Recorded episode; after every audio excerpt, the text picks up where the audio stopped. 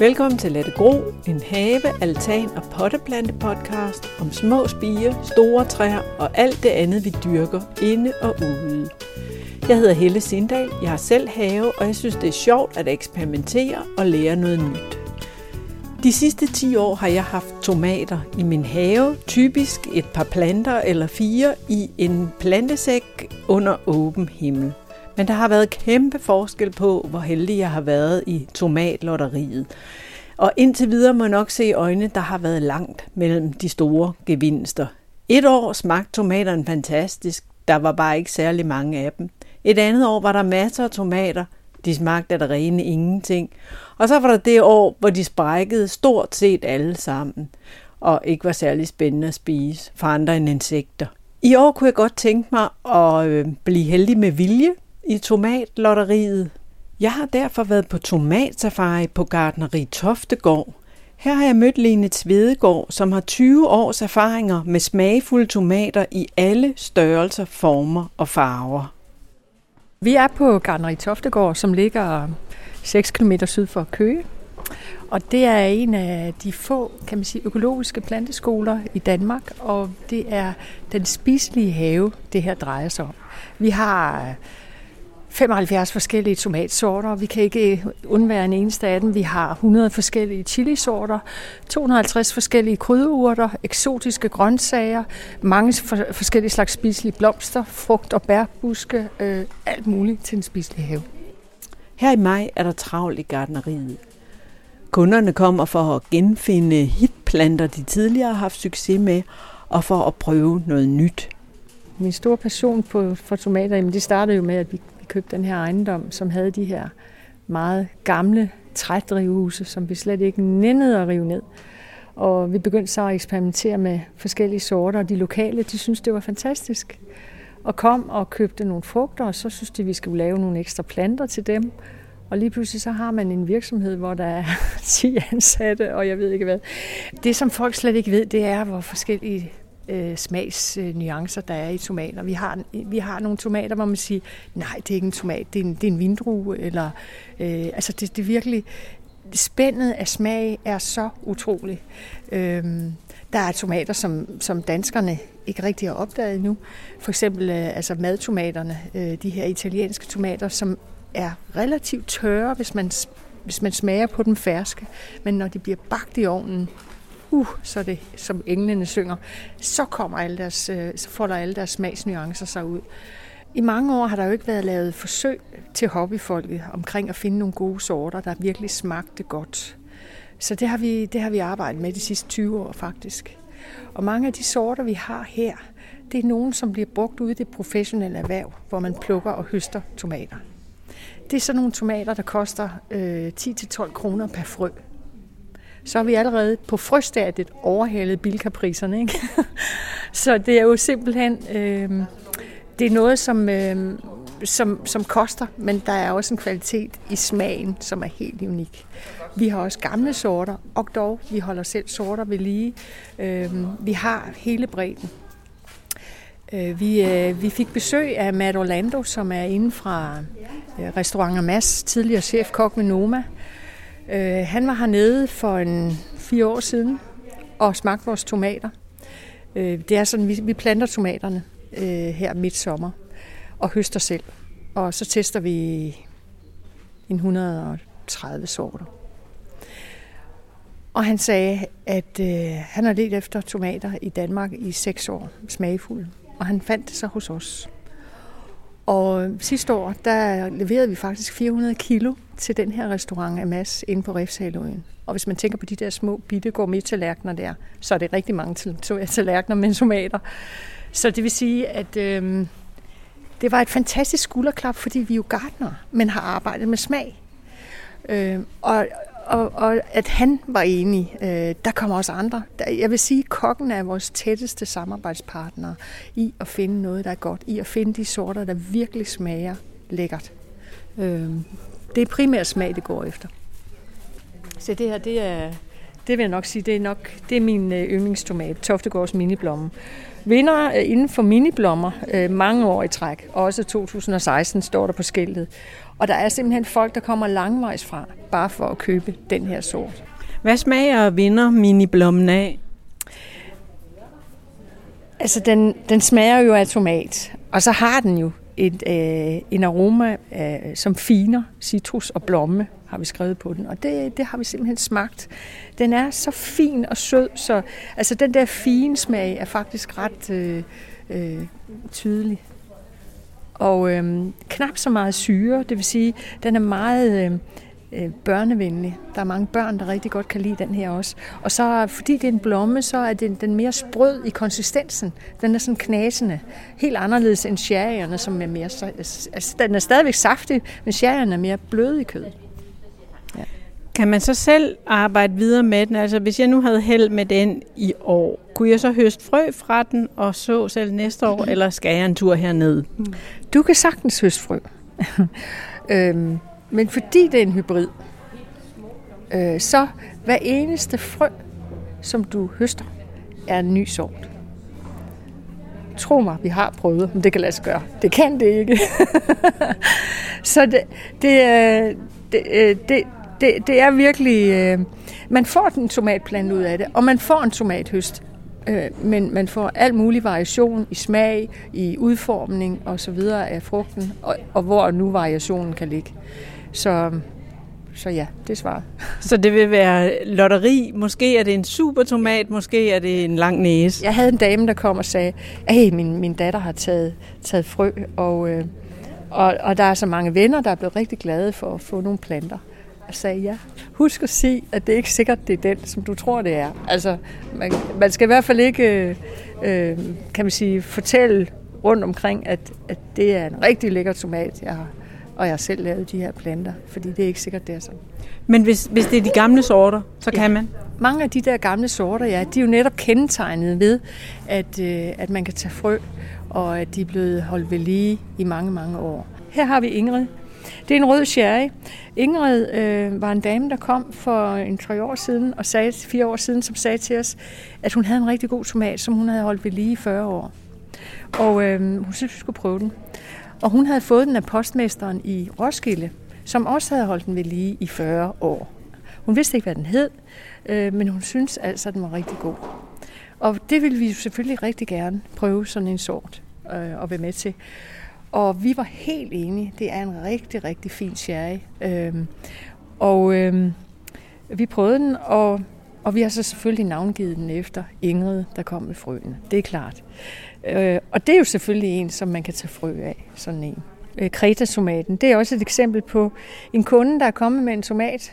Øh, det er den klassiske tomat, som man bruger i græske salater. Og der er mange, der kan ikke genkende til det ned. Altså de der salater nede med Middelhavet, de er noget helt særligt. Og det er også en særlig pæreformet stor tomat, man bruger til det. Det er jo rigtig sjovt at have de der særlige ting fra udlandet også, som folk jo selvfølgelig gerne vil have herhjemme, og vi sagtens kan lave. Ja, for det overrasker mig. Jeg tænker, at det må have nogle helt andre vækstbetingelser på dansk jord, end den har hjemme i Kreta. Altså hvis man putter den i et drivhus, så er det det samme. Det vil jeg sige. Klimamæssigt så er et, et, et dansk hobbydrivhus det samme som, som Friland nede ved Middelhavet. Så det kan de sagtens. Og den står der også bedst i drivhus ja, på. For der er flere af de andre, hvor der står, at det er både til drivhus og ja, Friland. Ja. Men det er jo to meget forskellige måder at leve på som ja. tomat, er det ikke? Ja. Altså, svaret på det er, at alle tomater kan dyrkes på Friland. Punktum. Dem, der giver klart mindre udbytte, det er de storfrugtede. De store blommer og de store bøffer. Alle de andre, bare gå i gang. Altså det, som folk ikke er klar over, det er, at i Danmark, der kan man faktisk lave rigtig meget smag. Vi har en lang dag om sommeren med masser af sol, masser af lys, de lange dage. Og så har vi relativt kølige nætter i forhold til for eksempel nede sydpå. Så vi kan, vi kan lave rigtig meget smag, fordi at, øh, de vokser lidt langsommere, end de gør andre steder måske. Og hvis de ikke helt får optimal vanding og så videre, bliver en lille smule presset, som, man, som de også er ude i naturen, så danner de flere smagsstoffer. Så faktisk udendørstomater på friland. De smager af mere end hobbytomater, som igen smager af mere øh, end, end dem, ofte end dem, man køber i, i, i supermarkederne. Hobbyavlerne kan virkelig lave noget smag. Det er det, de skal, øh, det, de skal forstå. Og hvis de så også kan få fat i de der sorter, der virkelig er smagfulde. Og det behøver ikke at være en, en super øh, hybridsort osv. Det kan lige så godt være gamle sorter, der smager bedst. Men det, vi har arbejdet på de sidste tyve år, det er at finde de sorter. Hvis vi har en rød sherry, så har vi afprøvet halvtreds røde sherryer for at finde den, der er bedst. Og så har vi jo også de her øh, smagearrangementer i, øh, i efteråret. Øh, smagedag øh, kalder vi det, når, hvor tomaterne er med. Hvor der kommer flere hundrede mennesker og giver karakter til tomaterne fra nul til fem, om de kan lide dem. Så øh, Herfru Danmark er med til at udvælge, hvad det er for sorter, vi skal sælge som planter næste år. Og sidste år havde vi tyve tusind stemmer på tomater. Okay? Så det er faktisk et vægtigt materiale. Vi vurderer også selv planterne, men det, det er rigtig meget smagen, det drejer sig om. Og øhm, så det vil sige, at vi har jo vinderne af sherry to tusind og seksten, vinderne af blommetomat, mellemstor blomme osv. Der er jo rigtig mange øh, tomater også, som har nogle spændende farver. Hvis vi går herned, så er der en her, som, øh, som faktisk er det, man kalder en blå tomat. Den er vitterlig blå, når den hænger af umoden. Årsagen det er, at den faktisk bliver solskoldet. Så hvis du vender klassen med tomater, så er de faktisk lysegrønne på bagsiden. Det er simpelthen solens stråler, der gør, at der sker en, øh, øh, at pigmenten ændrer sig og får noget blå farve. Og den blå farve, den bliver der, og så modner, kan man sige, tomaten rød indenunder. Så derfor får man en blårød tomat. Og den her Clackermars blåbær, de er sådan helt lak, lak øh, violet, ikke? Så, så de er meget flotte. Der er en her, der hedder Green Zebra. Det er, det er en grøn tomat med mørkgrønne striber. Øh, der, der er flere sorter med, med striber. Øh, det her, det er også en grøn tomat med, øh, med, med gule striber, som så også får lidt violet farvning på grund af solskoldning som den anden blå tomat. Så den er simpelthen fyrværkeri af farver. Den hedder også Primary Colors. Altså den er jo både gul og grøn og violet øh, og stribet og jeg ved ikke hvad. Den er meget flot. Øh, og så når man, øh, når man øh, skærer den op, så er den sådan helt gul-grøn indeni i, i frugtkødet. Den er sindssygt flot. Så underholdningsværdien er også stor. Og det er fint nok, at, der, at det er smukt. Det skal også smage godt. Så vi har det i hvert fald sådan, at hvis man, hvis man skal have en gul tomat, jeg vil gerne have en gul tomat, okay, så at det vi har afprøvet, så er det den her gule tomat, der er den bedste af de gule tomater, som, som man kan få, ikke? Jeg spørger Lene Tvedegård, om der er noget særligt, man skal være opmærksom på som hobbytomatdyrker. Hvad kan spænde ben for en heldig høst? Der er sådan to ting, som er vigtige øh, for, for tomater. Øh, det ene, det er øh, at forstå at give gødning, og det andet, det er, at man skal lufte ud og lufte ud og lufte ud, når man har planter inde i et drivhus. Gødningen, øh, der skal man sådan set følge doseringen, bare hvad, hvad man nu vælger. Når det er varmt, så skal man skære ned, fordi en tomatplante bruger rigtig meget kølevæske. Det vil sige, at den trækker enormt meget vand op, som bare fordamper gennem bladene, ligesom når vi sveder. Vi har det for varmt, vi skal af med varmen. Sådan er det også med planter. Og det kan være helt op til tre liter i døgnet, at den bare skal bruges som kølevæske. Den har ikke brug for alt det mad, der følger med. Der kommer faktisk en saltophobning, en gødningsophobning i, i planten, som den tager skade af, og man får blandt andet det, der hedder griffelrod. Så når det er varmt, så skal man ned på en tredjedel gødning. Hvis man har en kapillærkasse, så skal man bare putte rent vand i. Fortynd det, fortynd det, fordi de har ikke brug for alt det mad. Øhm. Og så er det vigtigt at skygge os mod, mod syd, øh, så de ikke får al den der varme. Det vil hjælpe rigtig meget på, med, med, med det der med vand og gødning. Og så en anden ting, det er det her med at holde øh, døren og topvinduerne åbne hele døgnet fra juni måned og indtil man rydder. Fordi indtil da, der har det været kulden, der har været noget, man skulle passe på. Men fra juni måned, så er det svampene. Og det, der giver svampe, det er, at man har en meget jungleagtig, tung, øh, varm, våd øh, mættet øh, luk, øh, hvad hedder det, luft i, i hobbydrivhuset, sådan at det, det løber ned med vand ned ad ruderne, så kommer der hurtigt svampeangreb.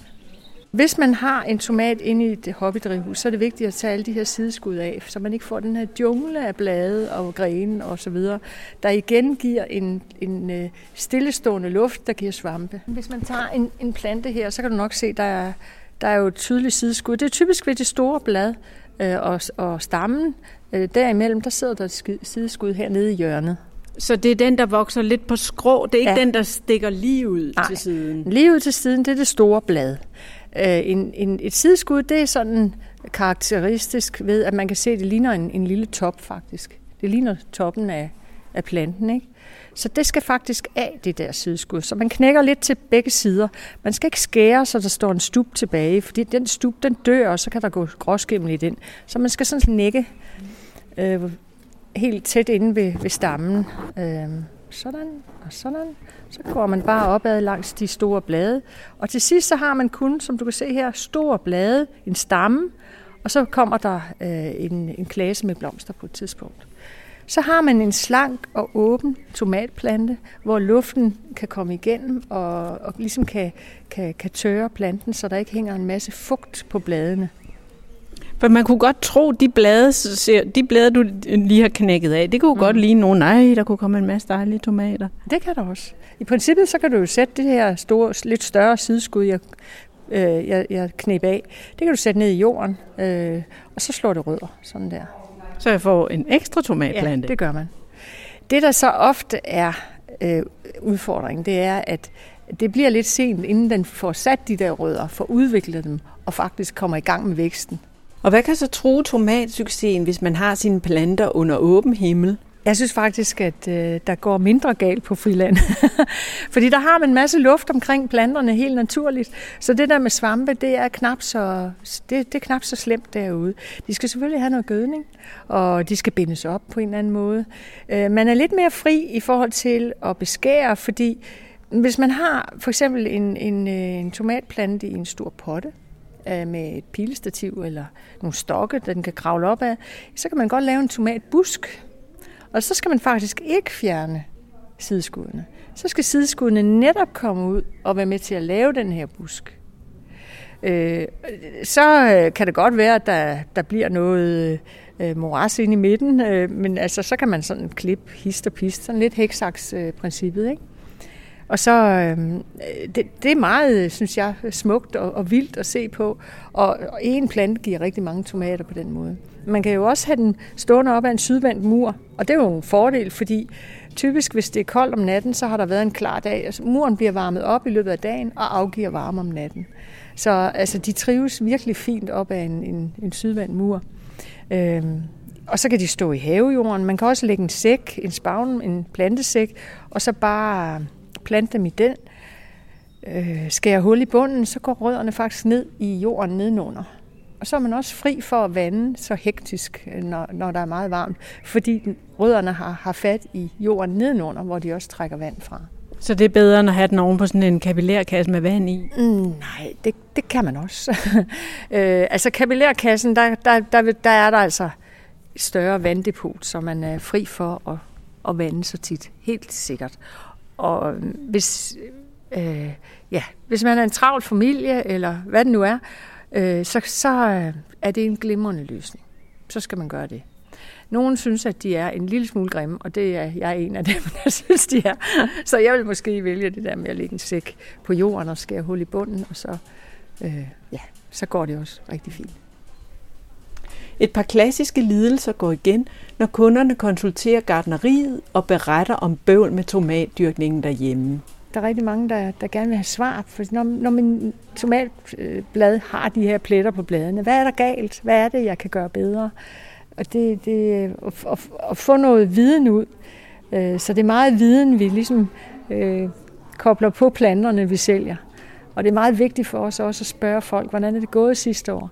Øh, Der, der kan nemt være nogle ting, som øh, for eksempel, øh, så kan der være nogle symptomer, som vi kender udmærket godt, hvor, at, øh, hvor folk har brugt udelukkende regnvand, og så kommer de, hvis de står i spagnum, så kommer de i decideret kalkmangel, fordi der er ikke kalk i, regn, i regnvand. Og i mange af de kemiske gødninger er der heller ikke kalk, for de er lavet til postevand. Så der har vi balladen, så vi får en plante, der faktisk går i kalkmangel. Så altså hele den der snak om øh, dyrkningsmæssig snak, der er jo svar. Når der er noget, der er galt, så er der jo svar på, hvad det er, der er sket, øh, hvad der er, der er årsag. Og det skal, det skal man selvfølgelig finde ud af. Hvordan, hvis en tomatplante har kalkmangel, hvordan ser man det på den? Jamen typisk så får, så får den det, man kalder et griflerød. Man får det der, de der sorte pletter i spidsen af frugten. En anden grund til, at øh, man får det der griflerød, det er, at, øh, at der er overgødsket. Præcis det der med, hvis man har givet for meget gødning, selvom at, øh, altså, når det er meget varmt, så skal man skære ned på gødning. Hvis man ikke gør det, så trækker den jo en masse kølevand op og får en masse mad, den ikke har brug for. Og kali- og magnesiumionerne, de skubber kalkionen væk. Så selvom der er postevand, og der er kalk i vandet, så kommer det ikke frem til de steder, hvor der er rigtig vækst. Så, så får man også mangel der. Så hvad skal man gøre mod det? Skære ned på gødningen og skyg, skyg, skyg. Og så med hensyn til regnvand. Jeg synes, det er fint og bæredygtigt at bruge regnvand. Hvis man i en tredjedel af tiden bruger postevand, så går det fint. Det der med, med skindet, der sprækker, ja. Det er en anden klassiker, er det ikke? Jo, det er, sådan er det jo med, med, med hjemmelavede tomater. Det er ikke så meget i løbet af foråret eller sommeren, eller sommeren at det sker. Det sker i efteråret. Og det er typisk de sorter, der har det tyndeste skind, og det synes vi også er lækkert, at de har. Men, men i, i, i efteråret, eller der i august-september, øh, der begynder vi at få kolde nætter, og det vil sige, at luften bliver meget nedkølet. Og det gør tomaten også. Og så om, øh, øh, om morgenen, så kommer solen frem måske, og luften bliver hurtigt varmet op. Men tomaten er stadigvæk afkølet. Så stiger trykket i tomaten, og så kan den springe øh, skindet. Og det vil sige, at man skal plukke den måske lidt før, at den er moden, og så lige lade den ligge lidt og efter moden. Det, det, det er fuldstændig naturligt. Det er simpelthen fordi, at det begynder at blive koldt om natten. Så temperatur og vejrudsigt er noget, man lige skal holde øje med, hvis man er tomatdyrker? Ja, altså, og, og i, der i september, der ved vi jo, at næsten alle nætterne, de begynder at blive kolde, ikke? Så, så der skal man bare fra en kant af plukke dem lidt tidligere. Man kan se, at der er forskel på sorterne. Så hvis man har en, der revner rigtig meget, jamen, så skal man bare øh, plukke den en tand tidligere. Øh, så det, det er bare det. Og i foråret, når planterne skal ud, der skal man også holde lidt øje med. Der skal man jo holde øje med temperaturen. Det er fuldstændig rigtigt. I maj er jo, altså, der er altid frost i maj. Lige hvornår at den er færdig, den frost, det, det ved vi, det ved vi jo bare ikke. Så man skal jo holde øje med, om de lige skal dækkes med noget fiberdug for eksempel. Og det der sker, når man gør det, det er, at jorden er jo varm, varmest om natten og afgiver faktisk varme. Så når man lægger noget øh, telt over planten, øh, så er det jo så samler man den der varme omkring planten. En anden ting der er, at den kolde luft, den ligger jo nederst, og den varme luft øverst i drivhus. Altså, den, var, den kolde luft ligger, ligger så nederst ved, ved gulvet, og det er der planterne er. Så det, der sker, hvis man sætter et lille stearinlys ud, det er faktisk, at det er en lille propel, der blander luften. Så derfor er et lille stearinlys om foråret en god idé i drivhuset. Hvad spørger folk allermest om? Om de kan plante dem ud nu eller ej, ikke? Når det er koldt her om foråret, når folk kommer. Det synes jeg, det har vi meget snak omkring. Øh, og, og der er det jo nattemperaturen, folk skal kigge på. Øh, fordi ofte så tænker de, nå, nu begynder det at blive varmt, og vi er i april måned. Øh, ja, men det bliver koldt om natten, så det er altså nattemperaturen, det drejer sig om, og de skal helst være over fem grader. Altså, hvis man, øh, hvis man planter ud i en kold periode, i bedste fald, så står den jo bare stille. I værste fald går den til. Det er det, man skal forstå. hvis, plant, hvis man er nede på fem grader, så er, der ingen, så er der ingen vækst. Heller ikke om dagen. Jeg har set i en af dine tomatbøger, at man kan også dyrke tomater, altså inde på køkkenbordet eller i vindueskarmen. Ja, eller, ja hvordan får man heldet med sig der? Det kan man.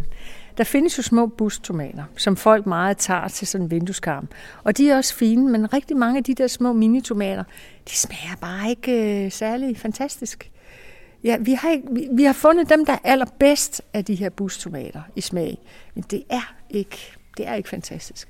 Så personligt, så vil jeg tage en sherry eller miniblomme, og så, så vil jeg simpelthen øh, lade være med at fjerne sideskud, men lade den vokse op.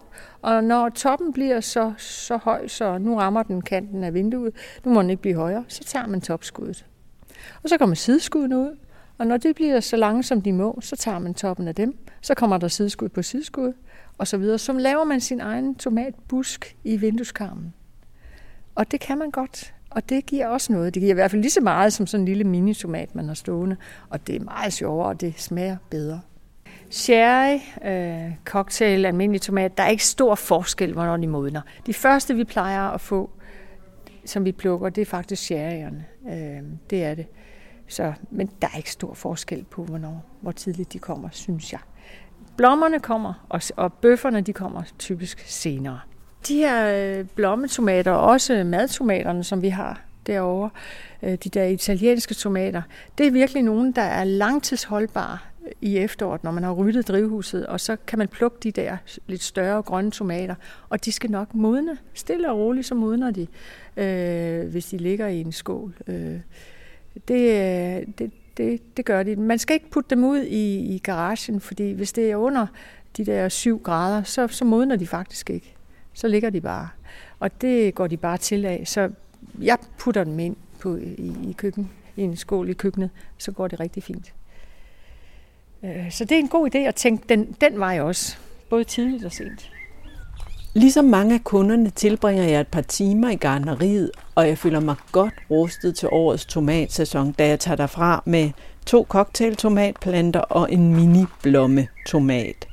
Og jeg glæder mig over, at jeg ikke behøver at bekymre mig om beskæring og afnæbning af sideskud, fordi jeg dyrker mine tomater på friland. Hvis du vil vide mere om tomater med masser af smag, så har Lene Tvedegård skrevet to bøger. En hedder Den nye røde om tomater, en anden Smagen af tomat. Begge tomatbøger er udkommet på forlaget Koustrup og K. Tak fordi du lyttede til Lad det gro, podcasten om alt det vi dyrker i vindueskarmen, på altanen, i små og store haver og til små og store maver. Udsendelsen her er den syvende i rækken af Lad det gro-udsendelser, som du kan finde på SoundCloud. Her kan du vælge at følge Lad det gro, så får du automatisk besked, når der kommer nye udsendelser.